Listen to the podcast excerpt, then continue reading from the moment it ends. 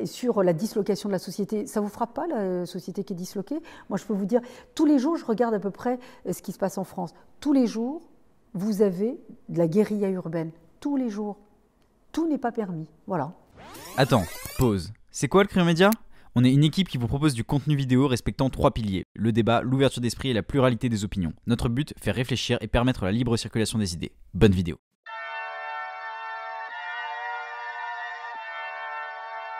Je ne vais pas mal, mais rassurez-vous, un jour je ne manquerai pas de mourir.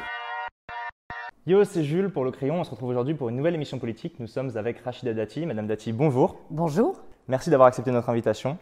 Permettez-moi, en guise d'introduction, de présenter euh, quelques aspects de votre euh, riche carrière. Euh, vous êtes née à Chalon-sur-Saône, vous avez grandi dans une cité ouvrière, vous avez commencé à travailler adolescente avant de faire des études qui vous ont mené jusqu'à l'École nationale de magistrature. Vous avez exercé en tant que magistrate lorsque Nicolas Sarkozy vous a proposé de rejoindre son cabinet en 2002 en tant que ministre de l'Intérieur, enfin lorsque lui était ministre de l'Intérieur. En 2007, vous étiez aux côtés de Xavier Bertrand, euh, la porte-parole euh, de Nicolas Sarkozy justement pendant la campagne de l'élection présidentielle, suite à quoi vous, avez rejoint le gouvernement en tant que garde des Sceaux, ministre de la Justice. Euh, vous avez également été députée européenne de 2009 à 2019 et vous êtes aujourd'hui et depuis 2008 maire du 7e arrondissement de Paris dans un splendide salle dans laquelle nous nous trouvons aujourd'hui. Ma première question et la question signature de cette émission, quelle est votre définition du rôle de la femme politique ou du représentant politique? Moi, je trouve que l'engagement politique, euh, d'abord, on peut l'inscrire euh, dans un engagement partisan ou dans un engagement euh, d'idées. Moi, mon, engagement politique, il est, est de tout temps, même bien avant d'avoir euh, accompagné Nicolas Sarkozy ou d'avoir un engagement dans, un parti. Moi, mon engagement politique, il est fondé, et, dont le ressort est encore vivant, il est fondé sur euh, des combats que j'ai menés depuis, vous le disiez tout à l'heure, j'ai commencé à travailler très jeune, parce que j'ai commencé à travailler, j'avais 14 ans, et depuis l'âge de 16 ans et demi, euh, j'ai toujours travaillé à plein temps, depuis l'âge de 16 ans et demi, non-stop à ce jour.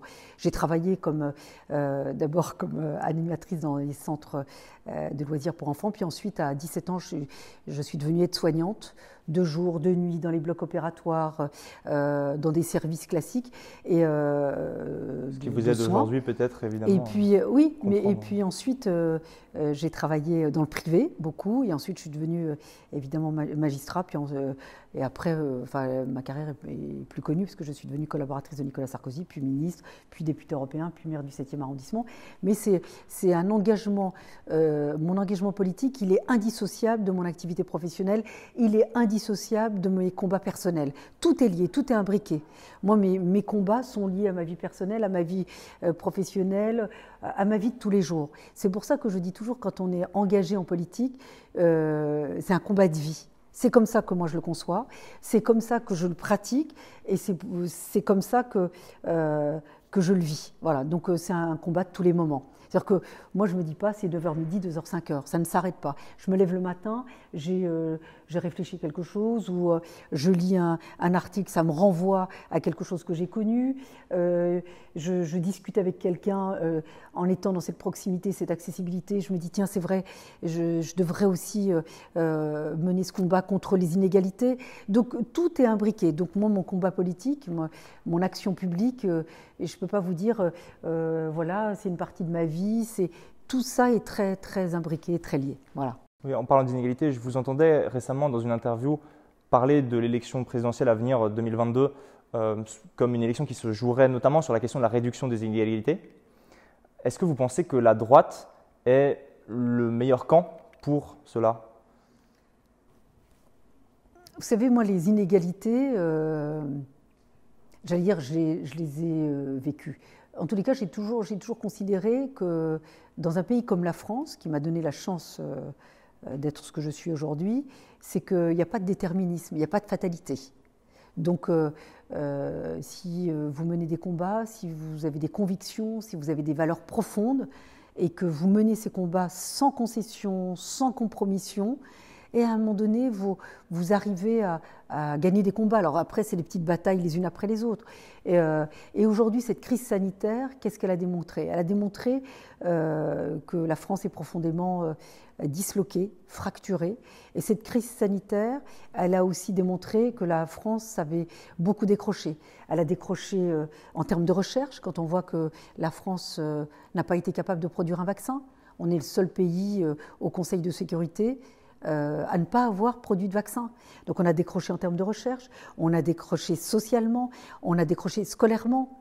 Euh, regardez le niveau euh, de l'école dans les classements internationaux. Quand on voit aujourd'hui que quand vous avez des enfants et des élèves qui arrivent en sixième, pour ne pas dire en troisième, en étant dans l'incapacité de, de lire ou écrire, je ne vous dis même pas de savoir bien lire et écrire, certains ne savent ni lire ni écrire.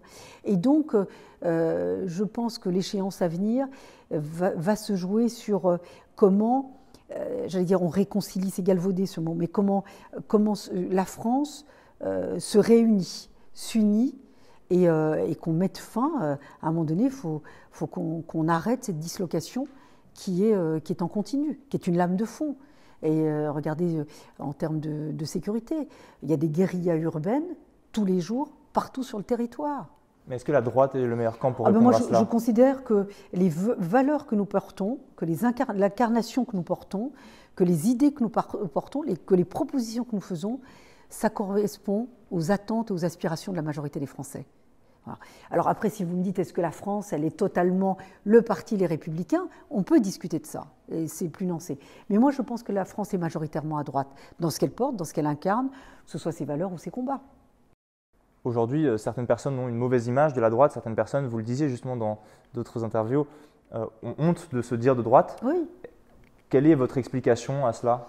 Moi, j'ai toujours dit, un jour, je, me souviens sur des plateaux, je dis, mais attendez, mais on s'excuse presque d'être à droite. Excusez-moi, non, mais je suis à droite. Ou certains disent, non, mais je suis à droite, mais je ne suis pas à droite. Non, euh, la droite, elle a un socle idéologique, elle a, elle a des valeurs, euh, elle a des convictions. Moi, je suis pour, euh, pour la valorisation du travail, pour qu'on restaure la méritocratie, l'ascension sociale, l'ascenseur social doit être restauré, pour ne pas dire, il doit être refondé et recréé. C'est ça la droite, c'est ça mon combat. C'est le travail, c'est le mérite, c'est l'ascenseur social, c'est la réduction des, des, inégalités, c'est l'égalité homme-femme. Ce sont ça nos valeurs. Moi, mes combats, ils sont là vous n'en trouverez pas d'autres.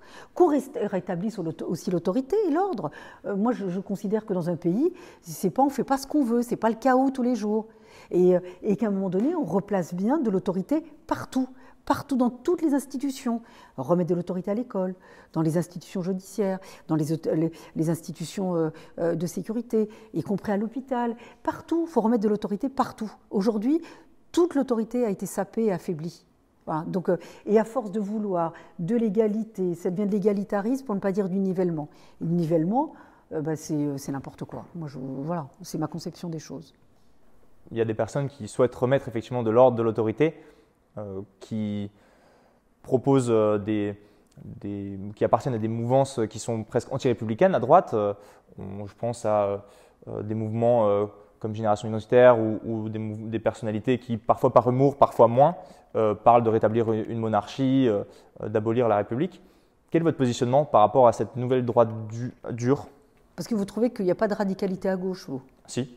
Je peux vous poser la question également de ce que vous mais en pensez Parce qu'aujourd'hui, la radicalité, elle est partout. Et aujourd'hui, on n'est plus dans la confrontation d'idées. On peut être de gauche, je suis de droite.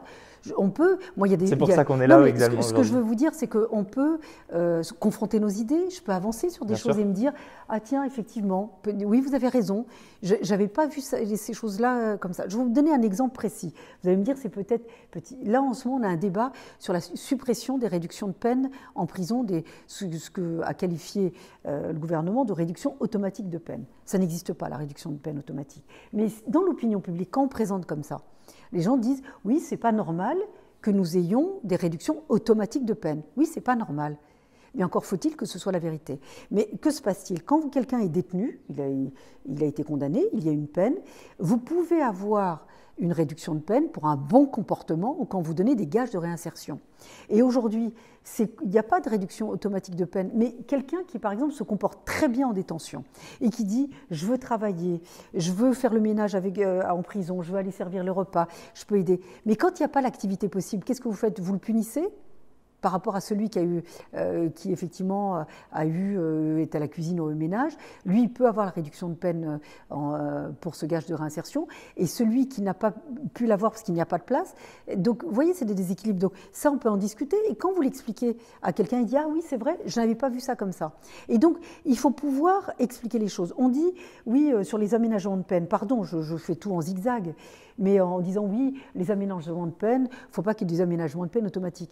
Moi, je suis pour les aménagements de peine parce que euh, je trouve que quelqu'un euh, qui, a commis, alors c'est pour les délits, hein, ce n'est pas les criminels en série, ce n'est pas les terroristes, ce sont ceux qui ont commis des délits, dont on connaît le parcours, dont le casier judiciaire était vierge avant, donc c'est à, l'aune de sa personnalité euh, et de ce qu'il a fait aussi, de la nature des faits il vaut mieux pouvoir le réinsérer pour la société plutôt que de qu'il finisse sa, peine et que vous le mettiez comme ça dans la nature. Tout ça se prépare. Et donc ça, ça se discute parce qu'il y a des gens qui disent ah ben non, euh, il a été condamné, il fait sa peine et après fini. Non, il faut penser à l'après. Donc vous pouvez aussi évoluer sur des idées. Vous pouvez évoluer sur des conceptions. Moi, il y a plein de choses sur lesquelles j'ai pu évoluer. Il y a des choses sur lesquelles, parce que vous les avez vécues, euh, sur des sujets de société, sur des questions de société, vous pouvez évoluer. Parce que vous les êtes questions... féministe aujourd'hui? Mais le féminisme, ça veut dire quoi? Tout le monde peut être féministe. Je veux dire, vous êtes féministe. Est-ce que vous êtes pour l'égalité homme-femme? Oui. Bon, voilà. Est-ce que vous êtes pour le travail des femmes? C'est vous qui faites les non, questions. Mais, non, mais voilà. Moi, je veux dire, quand on me dit est-ce que vous êtes féministe? J'ai tellement vécu la survie. Il y a beaucoup de femmes, elles ne sont même pas dans, dans, un combat pour la vie, elles sont dans le combat pour la survie. Et donc, euh, euh, moi, mes combats ont, ont, été de ceci, et beaucoup de femmes n'ont pas gagné encore cette survie-là. Donc euh, oui, être féministe, euh, moi je suis pour l'égalité homme-femme, je suis pour qu'elle puisse travailler, pour qu'elle puisse être autonome, pour qu'elle puisse être libre. Ils sont là, mes combats. Donc il euh, faut faire attention aux étiquettes. Voilà. Mais je ne suis pas pour la radicalité. Moi, je suis pour l'échange. Je peux ne pas être d'accord avec vous, mais je, veux échanger avec vous. Moi, je débat avec tout le monde. Je rencontre tout le monde. Moi, je suis allée regarder la campagne que j'ai menée à Paris. Moi, je n'ai pas eu besoin d'officier de sécurité, ma permanence n'a pas été dégradée, j'ai jamais été agressée, j'échange avec tout le monde. Je, peux ne pas être d'accord, vous pouvez me faire une proposition, je vais vous dire non, moi, je, en tous les cas, ne comptez pas sur moi, mais on échange. Voilà, c'est ça la politique aussi. Il y, a, beaucoup de choses, effectivement. D'ailleurs, c'est pour ça qu'on est là euh, au crayon. On essaye de rassembler des personnes qui ne sont pas forcément d'accord justement autour de la même table, dans la même discussion. Euh, et je ne représente pas là mes propres idées, mais effectivement, euh, il s'agit de d'interroger vos propres convictions. J'aimerais parler de la prison après, puisque effectivement c'est un thème euh, que vous maîtrisez en tant que, garde des Sceaux, euh, enfin qu'ancienne garde des Sceaux. Mais juste sur la droite, qu'est-ce qu'on fait avec euh, la radicalité, à gauche comme à droite? Comment on gère ça quand on est aux responsabilités? Vous savez, on dit qu'il y a de plus en plus de défiance vis-à-vis des hommes ou des femmes politiques. La défiance, elle tient à quoi? C'est quand vous ne tenez pas votre parole, quand vous n'êtes pas dans la proximité, quand vous n'êtes pas à l'écoute, quand euh, finalement vous êtes sur l'écume des choses. Elle est là la défiance. Quand on manque de dignité aussi? Bah, Bien sûr, bah, moi je considère que les fonctions publiques, euh, elles doivent euh, intégrer de la dignité, c'est normal.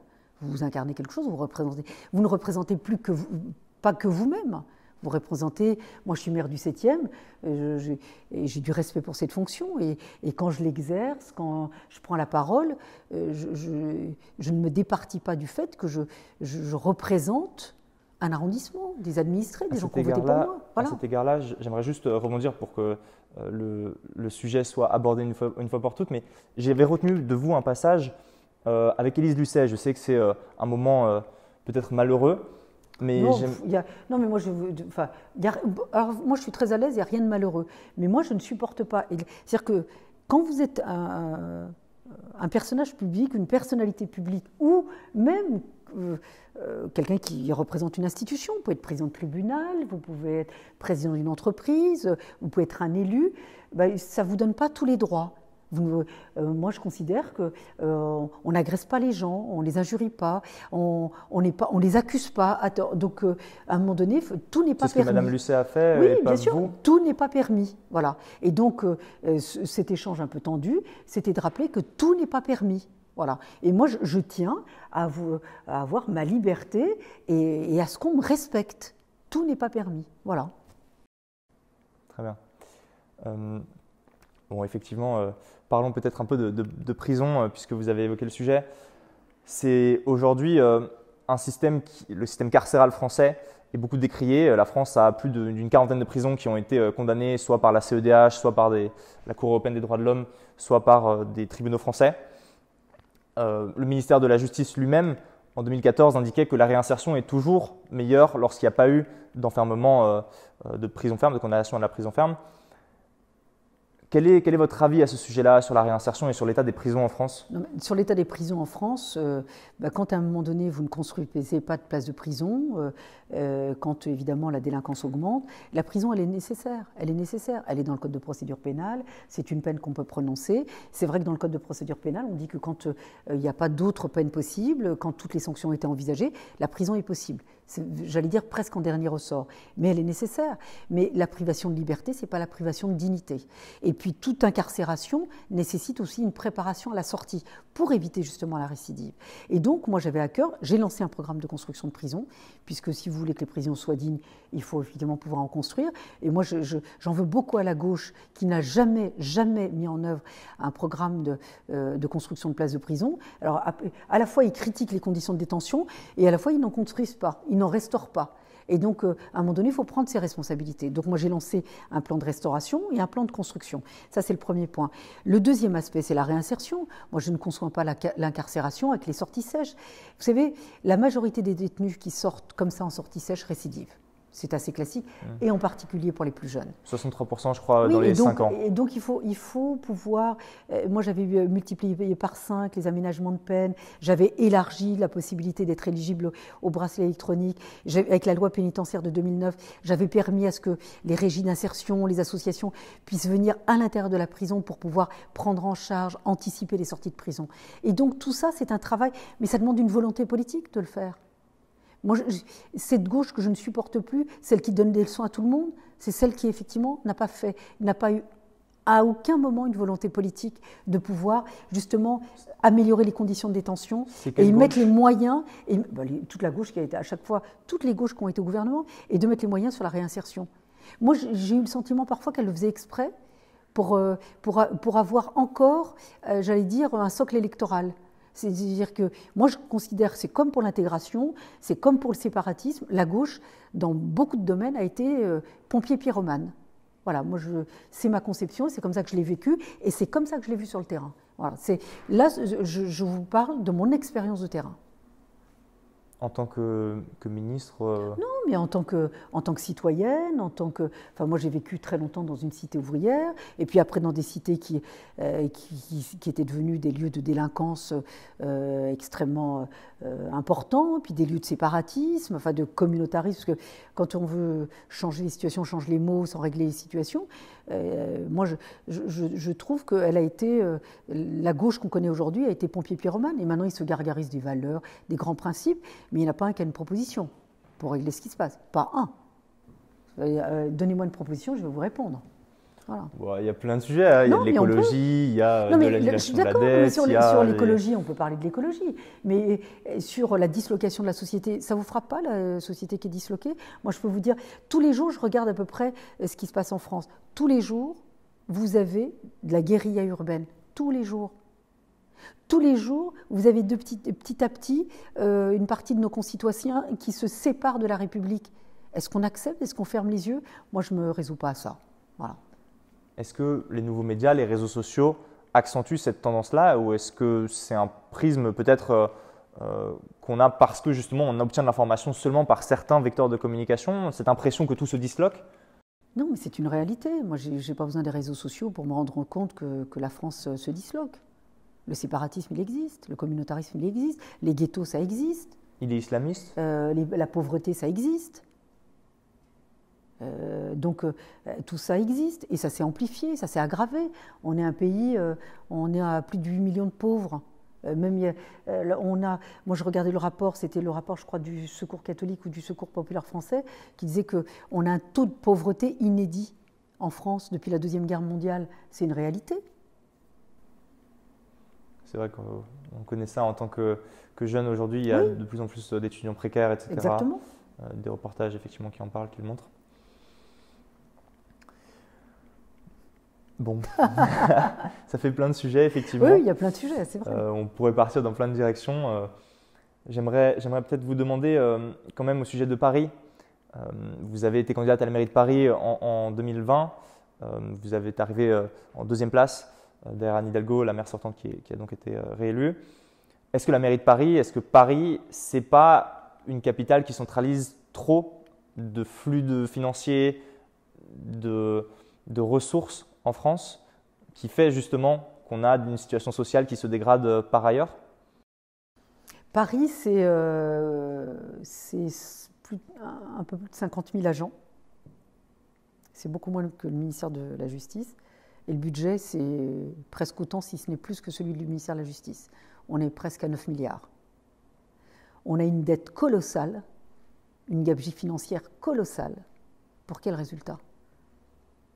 De la même manière, sur la délinquance, euh, on a un taux de délinquance euh, euh, extrêmement haut à Paris.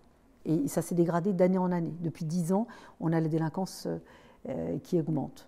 On a un taux de pauvreté qui explose également. On a une dégradation de l'espace public. On a un chaos dans l'espace public. On a une voirie, euh, un espace public totalement dégradé. Donc, moi, je veux bien, mais avec 9 milliards, je pense qu'on euh, pourrait avoir une belle métropole, une belle capitale. Ce n'est pas le cas aujourd'hui. Et donc, euh, regardez, depuis que la crise sanitaire a eu lieu, moi j'ai plus d'élus au Conseil de Paris que Madame Hidalgo. C'est-à-dire que les socialistes sont, sont inférieurs à nous en, nombre. Euh, et euh, elle n'a gagné que par un attelage. Et un attelage, euh, j'allais dire, qui n'est pas un attelage de gouvernance. C'est un attelage uniquement pour ne pas perdre la place. À chaque Conseil de Paris, elle est mise en difficulté par la majorité, sa majorité. Elle dit que les écologistes, ce sont des élus anti-républicains, mais il faut, moi je trouve ça choquant. Comment, comment gouverner avec des élus anti-républicains Une fois sur deux, elle se fait battre sur, euh, sur des délibérations. Elle a besoin de nous pour pouvoir être, euh, faire passer ces délibérations. Donc euh, c'est une ville, je pense que sur cette mandature, ça va être une mandature encore catastrophique. Mais Au-delà de ce qui se passe à Paris, Oui. est-ce que Paris n'est pas justement une capitale qui est peut-être trop centralisée Enfin, la France est-elle un pays trop Non, mais ça, centralisé alors après, c'est- sur les institutions. Euh, On est un pays jacobin. Voilà. On a commencé, on a, on a eu des vagues de décentralisation euh, petit à petit. Depuis 86, on, on décentralise, on décentralise. Mais euh, la crise sanitaire a démontré la limite de la centralisation. La gestion de la crise sanitaire, elle aurait été, je pense, plus efficace avec une, une plus grande proximité, avec un plus grand respect des élus locaux, avec euh, euh, un, un travail beaucoup plus en partenariat avec les élus locaux, je pense. Donc la décentralisation, je pense que c'est aussi le sens de l'histoire. Mais la décentralisation avec des élus incompétents ou euh, où c'est euh, de la gabegie, il faut faire attention aussi. Ce n'est sans doute pas le cas de la majorité des élus en France. Non, mais regardez, moi je, je trouve, euh, j'aurais été maire de Paris. Moi, la première chose, d'abord, euh, j'aurais sur les étudiants, c'est la plus grande ville étudiante. Moi, j'aurais euh, euh, pris tous les locaux. Il y a beaucoup de locaux municipaux qui sont fermés aujourd'hui, des gymnases, des atriums, des auditoriums, des salles municipales qui sont aujourd'hui fermées. Moi, j'aurais permis, j'aurais dit avec la conférence des universités, des présidents d'université, j'aurais proposé de mettre à disposition toutes ces salles aux enseignants et euh, aux universitaires de pouvoir disposer de ces salles pour pouvoir faire des cours en petits groupes. Aujourd'hui, le, distanciel, ce n'est pas le refus des enseignants de donner cours en présentiel, ni le refus d'ailleurs des présidents d'université, c'est que dans les locaux actuels des universités, on ne peut pas faire cours en raison d'une euh, euh, suroccupation. Donc il faut mettre à disposition des locaux, c'est le rôle du maire de Paris. Ça aurait pu être une solution. De la même manière, sur les masques et le dépistage, on aurait pu organiser des dépistages et des distributions de masques. Pour l'instant, ce sont que les maires d'arrondissement qui le font en bricolant. Moi, j'ai des partenariats, mais on bricole. Donc euh, ça, vous voyez, ça, aurait pu être euh, une action qui aurait pu être menée. Il y a beaucoup de choses qui auraient pu être faites en, en ce sens. Ça n'a pas été le cas. Le premier conseil de Paris, moi j'aurais été maire de Paris, j'aurais dégagé tout de suite des marches financières pour soutenir toutes les activités qui sont en difficulté, les acteurs de la culture, les commerçants, les auteurs, les restaurateurs, les acteurs du sport, tout ce qui fait l'attractivité de cette ville ça n'a pas été fait. tous les conseils de Paris, et je vous invite à regarder, qui sont aujourd'hui tenus, on vote des subventions pour des associations. Et beaucoup d'associations amis de l'exécutif actuel. Et, des associations, et j'assume le terme, qui sont communautaristes, par exemple. Donc ils votent des, associations, des subventions pour des associations qui ne sont pas liées à l'urgence sanitaire ou à l'urgence économique ou à l'urgence sociale qui existe aujourd'hui à Paris. On a dit oui, on va donner un chèque psy pour les étudiants. Vous êtes des jeunes, sans doute vous, êtes étudiant vous-même ou vous en connaissez. Vous avez bien vu que le chèque psy, c'est pas gratuit. Vous devez avancer aussi une partie. On ne prend pas en charge la totalité de la consultation psy. Est-ce que c'est normal? Et puis, euh, si vous êtes parisien, je vous mets au défi de trouver une consultation euh, dans des délais rapides. Est-ce que compliqué. tous ces problèmes-là euh, sont-ils pas aussi le fait de la région Île-de-France? Et je pense à Valérie Pécresse qui est euh, de votre camp idéologique. Oui, mais là, non, mais là où vous avez raison, il faut que la collectivité, euh, faut travailler ensemble, pas travailler l'une contre l'autre. Aujourd'hui, la mairie de Paris. Vous travaillez ensemble avec Valérie Pécresse? Oui, mais moi je ne suis que maire d'arrondissement, mais la maire de Paris, elle dans l'intérêt des Parisiens, dans l'intérêt des Franciliens. Elle peut travailler en cohérence et main dans la main avec Valérie Pécresse. Elle ne le fait pas. On oublie que Mme Hidalgo, elle est présidente du conseil de surveillance de l'APHP, des hôpitaux parisiens. Vous l'avez entendu, avoir une stratégie sanitaire pour les hôpitaux parisiens? Pour les hôpitaux franciliens? Moi, je n'ai pas entendu de stratégie. Alors c'est bien de se lamenter, c'est bien de dire c'est la faute des autres. Mais quand on était élu, on a une responsabilité. Moi, je suis maire d'arrondissement, on n'a pratiquement pas de pouvoir. Mais j'essaye de trouver des solutions, des partenariats. Moi, j'ai mis en place un partenariat pour le dépistage. Moi, j'ai fait dépister toutes les écoles du 7e. Paris ne l'a pas fait. Est-ce qu'il euh, y a euh, peut-être d'autres euh, responsabilités pour lesquels euh, on a plus de, pouvoir et justement qui seraient d'intérêt? C'est-à-dire? Vous pensez à la présidentielle Non, mais quand, vous faites de la politique, vous n'avez qu'une envie, c'est de pouvoir œuvrer dans l'intérêt de, vos, administrés ou de vos compatriotes. Il, va y avoir une élection présidentielle. Moi, je suis élu. Quand vous êtes élu, forcément, vous êtes dans un combat politique, quelle que soit l'échéance. Euh, quand vous êtes. Euh, parfois, vous avez des échéances qui ne vous concernent pas forcément, directement, je veux dire. Mais on est au soutien de ce combat politique. Bien sûr qu'on va voir la présidentielle. Et bien sûr que je vais m'exprimer. Et bien sûr que je vais faire campagne. Comme Mme Hidalgo, Mme Pécresse peut-être? Non, mais euh, parce que Mme Hidalgo, elle n'est jamais à Paris. Elle est de passage à Paris. Moi, je suis désolée. Hier, il y a un débat sur le confinement ou pas. Vous avez des gens qui sont désespérés. Moi, je reçois depuis plus de 48 heures des mails. Est-ce qu'on ferme l'école On ne ferme pas l'école? Mais Mme Le Maire, où était Mme Hidalgo? Elle était à Douai ou à Roubaix, je ne sais plus dans quelle ville. Est-ce que c'est sa place? Il y a deux semaines, euh, Paris était aussi en difficulté. Elle était à Nancy. Il y a trois semaines, quand euh, son adjoint a annoncé qu'il voulait que Paris soit reconfiné, elle était en vacances. Moi, je, pense qu'à un moment donné, faut arrêter d'être léger. Faut arrêter d'être léger. Voilà. Et moi, j'estime que euh, si elle est fatiguée, si elle a besoin de vacances, si elle a besoin de se promener, et si elle est dans le coup d'après, il ne faut, pas demander à être maire de la capitale. Moi, je, on ne nous force pas à faire de la politique, on ne nous force pas à être élu. Moi, j'estime, vous savez, moi, depuis qu'il y a la crise sanitaire, je suis dans mon arrondissement. Je suis aux côtés des Parisiens. C'est ma responsabilité. Et on ne me force pas à cela. Hein. Pour aller vers la fin de cette interview, j'aimerais vous demander qui est-ce que vous souhaiteriez voir assise à votre place, assis ou assise à votre place dans cette interview du rôle de l'homme ou de la femme politique? C'est-à-dire Est-ce que vous avez euh, euh, une suggestion d'invité? Qui est-ce que vous ah. regarderiez si vous étiez, euh, vous, spectatrice, et que vous souhaitiez voir une émission Aujourd'hui, avec cette crise sanitaire, moi je pense que les élus locaux euh, qui sont souvent euh, euh, attaqués, caricaturés, défiés. Moi, je pense que les maires aujourd'hui ont montré le sens de leur responsabilité, le sens de l'intérêt général, le sens des autres. Ne croyez pas que quelqu'un qui est maire le fait pour des raisons égoïstes ou d'ego, pas du tout. Et donc je, pense que vous pourriez, surtout que vous êtes jeune, je trouve que l'engagement politique, euh, prend tout son sens quand vous êtes maire, quand vous êtes élu local. Donc euh, vous qui êtes jeune, je ne vais pas vous donner des noms, mais euh, l'intérêt de vos interviews, euh, c'est de montrer, c'est bien de montrer des ministres, d'avoir des interviews avec des ministres, mais le ministre, il est nommé. Le maire, il est élu. Et le maire, non seulement il est élu, mais il est sur le terrain tous les jours. Il est obligé, il n'a pas le choix. Vous ne déléguez pas quand vous êtes maire. Et donc moi, je pense que vous qui êtes jeune, vous qui avez envie de faire de la politique, je pense, vous qui êtes sensible à l'engagement politique, vous qui voulez savoir à quoi sert un engagement politique, concrètement, euh, et puis qui êtes, euh, effectivement, vous n'êtes pas dans la défiance euh, de la politique, bien au contraire.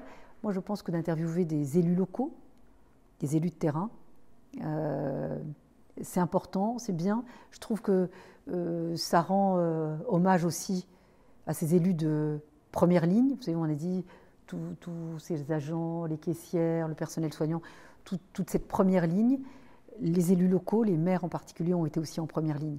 Donc, euh, euh, moi, je trouve que c'est bien que vous vous intéressiez aux élus locaux.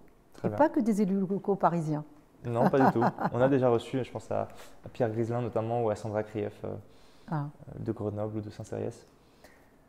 La dernière question que nous posons à tous nos invités que vous inspire la phrase Trace tes contours, qui est le slogan de notre média C'est pour ça que vous appelez les crayons c'est parce qu'on s'appelle le crayon que notre slogan est Trace tes contours.